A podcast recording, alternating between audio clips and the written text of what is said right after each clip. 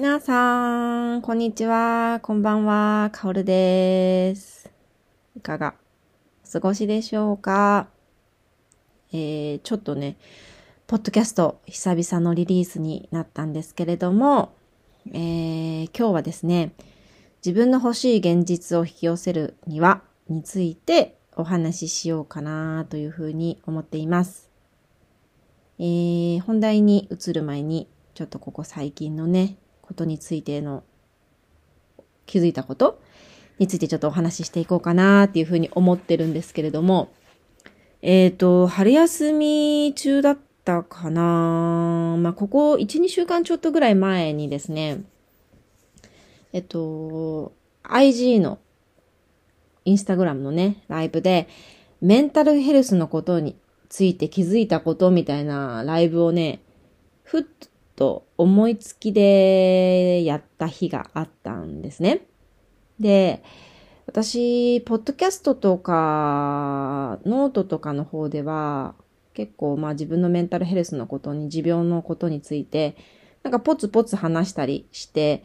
ポッドキャストで一番話してるかな、なんですけど、えっと、私の認識だと、まあ、あえてそうしてるんですけど、インスタグラムって、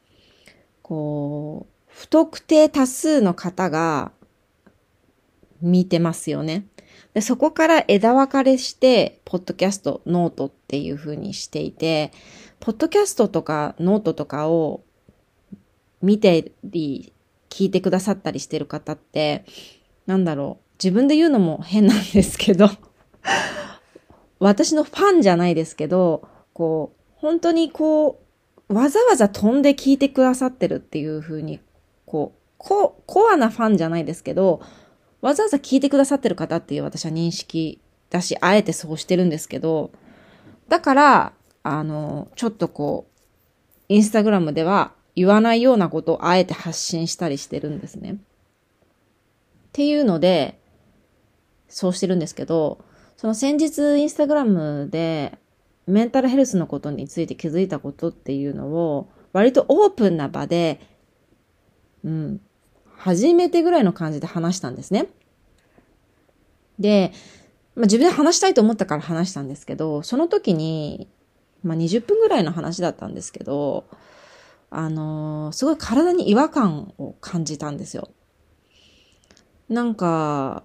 ポッドキャストだったら、結構気軽に話せるのに、インスタグラムの場だと、こう、画面も映ってて、自分のなりも映ってて、しかも誰が見るかもわからないようなプラットフォームで話すっていうことに、多分体が違和感を覚えたんだろうなって思ったんですけど、なんかすごいやたら緊張したんですよ。まあ、初めてのことにトライするときって誰でもそうだと思うんですけど、緊張しますよね。それって全然おかしなことじゃないと思うんだけれども、やっぱりその時に自分の身体性に変える、体に変えるっていうのすごく大事だなって思ったんですよ。終わった後に、なんかやたら緊張したな、な。なんで緊張したんだろうって、こう体に聞いてみた時に、ああ、私はこういうことを話すのは、インスタグラムのプラットフォームだと、あんまりしたくないんだなっていうふうに思ったんですよね。うん。やっぱそこで気づくことってすごく大事だなっていうふうに思ったんですよ。じゃあどこだったら話せるんだろう？やっぱりこういうポッドキャストだったら話せるんだな。あとノートに文章で書くことだったら大丈夫なんだなとかっていう。やっぱそういう自分の小さな違和感に気づくことってすっごく大事だと思うんですね。うん。誰々さんはやってるけど、なんで私はできないんだろう？とかではなくて、私はここでは話したくないんだな。だったら自分のニーズを大切にしよう。だったらポッドキャストで話そう。なんかそういう感じに、あの自分の体の違和感を察知するようにすることってすごく本当に大事で、やっぱそういう小さな違和感を無視し続けると、体ってどんどんどんどんストレスを溜めていくと思うんですよね。うん。だから、そういう小さな違和感にも気づくこと大事だなって思います。皆さんも何かしてて、やたらこう、やり終わった後に疲れちゃったりとか、なんかちょっと胃が変な感じがするとか、どこか体のところが引きつったりするとか、ね、もしそういうのがあれば、あの、早めに違和感をキャッチして、別のやり方で何かできないかなっていうふうにシフトチェンジしてみることって、あのー、こういう発信だけじゃなくて日常生活の仕事だったりとか、パートナーシップだったりとか、子育てとかでも全部そうだと思うんですけど、何か自分の違和感に気づいてあげて、えー、何か別のやり方でできないかなっていうふうに考えてあげることっていうのも、すごく、えー、メンタルヘルスを保つ上でも大事なことなんじゃないかなっていうふうにえー、感じたので、今、シェアさせていただきました。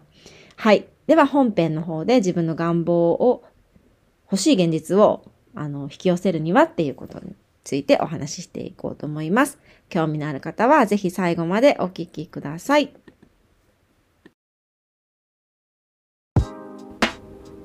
ワンエンドオンリーポッドキャストへようこそ。このポッドキャストは世界に一人、唯一無二の大切な存在のあなたへ、人生を豊かに幸せに生きていく知恵やヒントを様々な視点からシェアするポッドキャストです。では、スタート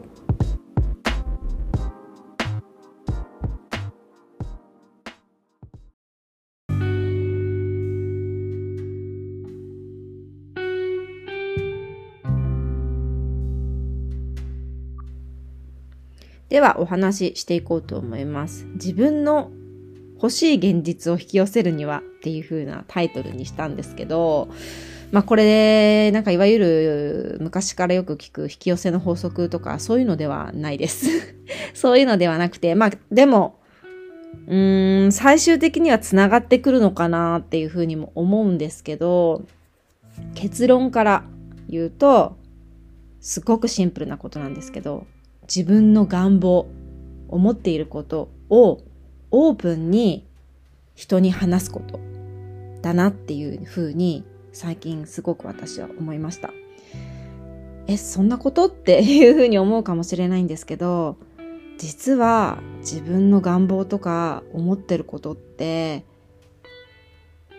他人だったり、パートナーだったり、職場の人だったり、友達だったり、意外にオープンに話してないんじゃないかなっていうふうに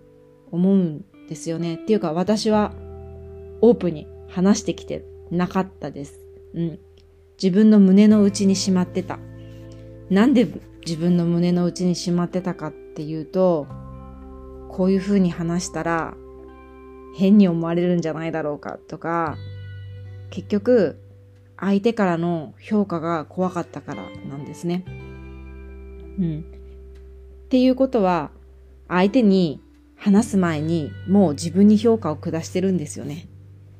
こんなこと言ったら変なやつだって思われるんじゃないだろうかって思ってるってことは自分のことが変なやつだって思っちゃってるってことなんですよね。そう。もうそこで自分のセルフイメージが、あ、自分って変な風な人なんだって思っちゃってるからなんですよね。まずそこから自分のよく私、セルフイメージのこと結構ここのポッドキャストで話してるんですけど、自分のセルフイメージをやっぱりそこでちゃんとキャッチすることが大事だなっていうふうに思ってるんですね。で、なんでこれを話したかっていうと、最近私の欲しい現実が変わってきたからこのお話をしてるんですね。で、ここで私の、なんだろうな、欲しかった現実っていうのをちょっとお話しさせていただくと、うーんと、まあわかりやすい例なんですけど、あのー、私が今まで自分の持病のことを隠していた時、本当に、なんだろうな、家族に言ってる以外、他の親しい友人とかにも一人二人しか話してなかった時とか、あと、自分がこういう状況で、こういうものが苦手なんですっていうことを、ちゃんとはっきり相手に伝えてなかった時って、あの、どこかで集まるから来ないとかっていう誘いの話とかも、どこどこで集まるから来ないみたいな感じで来る、来るんですね、メールが。まあ、誘ってくれるだけありがたいんですけど、本当にありがたいんだけれども、なんだろう。私の持病のことをちゃんとこういうものが苦手でこういう症状があるのっていうことをちゃんと信頼してる友達なのに言ってなかった時っていうのはそういうメールが来るんですよね。もちろん相手は知らないんだからもちろん全然しょうがないことなんだけれども、でも私が自分の自分のこういうニーズだったり自分がこういうことが今苦手でっていうことをはっきり相手にもう伝えるようになった今はどこどこに今度集まるんだけどもし体調がよかよくて電車で来れそうだったら来る？来れる？とかっていうメールをくれるんですね。これって全然私がずっと欲しかった現実だったんですよ。なんでかっていうと、その自分の、私はまあ、あの、電車にね、パニック症を持ってるので、電車に乗ってどこかに遠くに行くことが、本当はしたいんだけれども、正直苦手なんですね。今、だいぶ良くなってきたんですけど、それでもやっぱりちょっと苦手な部分があるから、そういうふうに自分のことをオープンにする前に、こう、もらってたメールに対して、本当は行きたいんだけど、無理だから、嘘をついたりしてたんですよ。あ、その日ちょっと用事があって、とか、あ、その日ちょっと戦略があるから無理なんだよね、とか、あと子供の何々があって、とかって、本当はないのにね、言ったりしてた時があったんですよ。まあ、本当に用事があった、あって断った時もあったんですけど、でその度にすごく自分が嫌だったんですね。本当は自分が電車に乗ってそこの場に行くことが難しいから行けないのとか、もしあと、行けないかもしれないけど、あの体調次第で行けるかもしれないとかって本当は言いたいのに自分の持病を隠してたりとか自分がこういうことが苦手だっていうのをはっきり相手に対してオープンに話してなかったからそういうメールが来るたびになんか心が苦しくなっちゃってたっていう現実があったんですよ。でもそれって自分が欲しい現実じゃなかったんですよね。だけど、冒頭で言ったように自分の願望を、とか自分が思ってることっていうのをオープンに話すようになってから、まあこういうポッドキャストだったりとか、あと実際にあの友達とのテキストのやり取りとかだったりするようになった今って、来るメールがさっきも言ったんですけど、どこどこで集まるから、もし体調が良かったら来れるとか、あと、私が、あの、どこどこ、私の最寄りの駅まで行くねって言ってくださったりするんですよ。そう。そういうメールが来るようになったんですよ。で、しかも、あの、もしこの日に行くことになって体調が悪くなったとしても、キャンセルしてもいいからね、とかって言ってくれる人もいるんですね。これって、すごいことだし、これって本当の私が欲しかった現実なんですよね。でもそれってなんでかっていうと、前最初に言ったけど、自分のことをちゃんと話したからなんですよね。だからこれって私のこの持病に関わらず言えることだと思うんですよ。例えば自分が、えっ、ー、と、今後こういう生活をしてこういうことをやっていきたくて、将来はこんな風になりたくてって思ってることって、周りに皆さん言ってたりしますか？なんか、馬鹿にされるんじゃないだろうかとか、そんなこと叶うわけないよとかって言われそうな気がして言ってなかったりする人多いんじゃないかなって思うんですよね。私も実際そうだったから。だけど、あのー、自分が思ってることとかを口に出して言うことってすごい大きな一歩なんですよね。それはなんでかっていうと、それを人に言ってる、言えるようになってるっていうことは、以前の思考とは自分が変わってるから言えるんですよ。うん。これって最初に言ったあの引き寄せの法則に、あのー、なんだろう。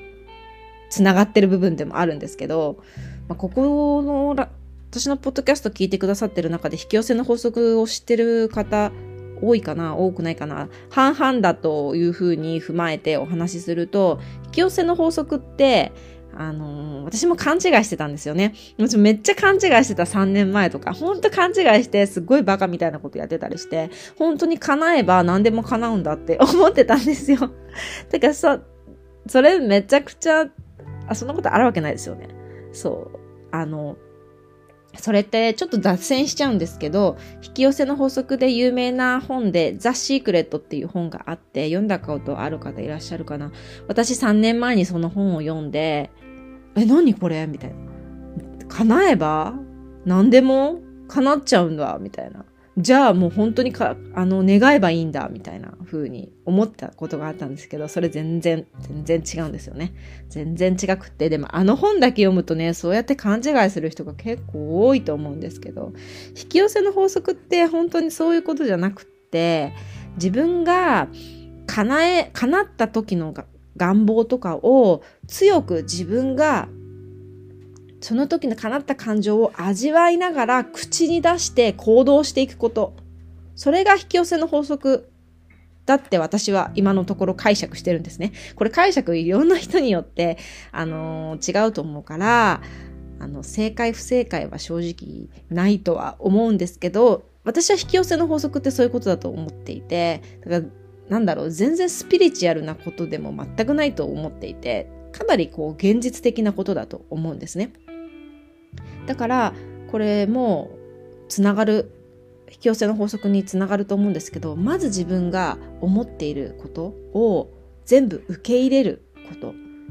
でやっと初めて人に言えることだと思うんですよね。それって自分がこういうふうに思ってることとか考えてることがあのおかしいことじゃないっていう自分のセルフイメージがこう書き換わってやっと人に言えることだと思うんですよね。なぜならその私が今まで自分の持病のことについて隠してたりとか、あのー、してたのってなんでかっていうと自分がこういう風になってるのは恥ずかしいことだとか情けないことだっていう風に自分自身が自分のことを決めつけてそういうふうにセルフイメージにどんどんどんどんこう刷り込ませていたから人に対して言えなかったんですよね主人に対しても、え、友達に対しても。だけどそういうことを言えるようになったっていうのは自分のセルフイメージが変わって人に対して言えるようになったからこそで行動したからこそ自分の現実が変わってきてるっていうことなんですよね。だからなんか簡単なようですごくあのシンプルなんだけど難しいことだって私は思うんですよ。自分が思ってることとか願望を人に対して話すこと。うん、でもやっぱそうやって自分で思ってるだけじゃなくて自分が欲しい現実を人に話すことによってその聞いた人がまあ、人を選ぶと思うんですけど話す人をちゃんとあの皆さんのことをね応援してくださる方にぜひ話していただきたいんだけれども あの否定するようなドリームキラーみたいな人には話さない方がいいと思います。そこはあのしっかり人を選んだ方がいいと思うんですけど信頼している友達だったりとか大切にしてる人に自分はこう思ってるんだっていう言葉をあのはっきり言ってあそうなんだっていうふうに例えばそれでじゃあ今度からこうするねとか、夢に対してあの話した時に、えー、そうなんだ、頑張ってね、応援してるよとか言って、いざとなった時に応援してくれるような体制を作っておくっていうか、そういうふうに応援してくれるような人を自分の周りにしっかり置いておく。なんかそんなことがすごくあの自分が欲しい現実を引き寄せるためには大事なんじゃないかなっていうあの当たり前のようなことなんだけどなかなかできないことっていうのを今回はお話ししました。はい。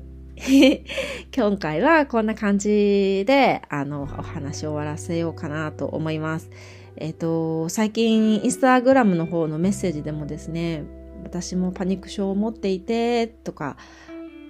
で、ポッドキャスト聞いてますっていう風に聞いてくださってる方とかが、あのー、結構メッセージいただくようになって、すごく嬉しいなっていう風に思ってます。で、私は、あのー、パニック障害の方をね、あの、救おうとか、あの、そんなことは全く思ってなくて、あの、ヘルスコーチとか、メンタルヘルスのコーチでも何でもないし、私はただただ、あの、自分のこういう気づきとかをシェアしながら、私はメイクをね、あの、自信に容姿に自信がない方とかのメイクレッスンとか、そういうことをやっていて、でもその過程で、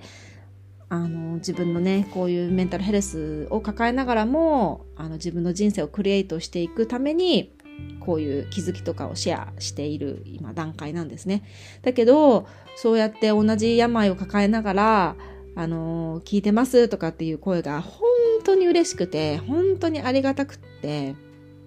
だから今回もね、こういうエピソードをあの発信できてるんですね。だから、あの、まあ、メンタルヘルスを抱えてる、抱えてないに限らず、あの、いつも本当に思うことは、このポッドキャストにまた戻ってきて、聞いてくださってることに本当に本当に感謝しています。はい。私もこういう発信をね、あの、細く長くこれからも続けていきたいと思いますので、ぜひぜひ何かまた感想とか気づきとかがあったらいつでもあのインスタグラムの DM でメッセージしてくださると本当に嬉しいです。はい、今日も貴重なお時間の中聞いていただいてどうもありがとうございました。また次のエピソードでお会いいたしましょう。では、さようなら。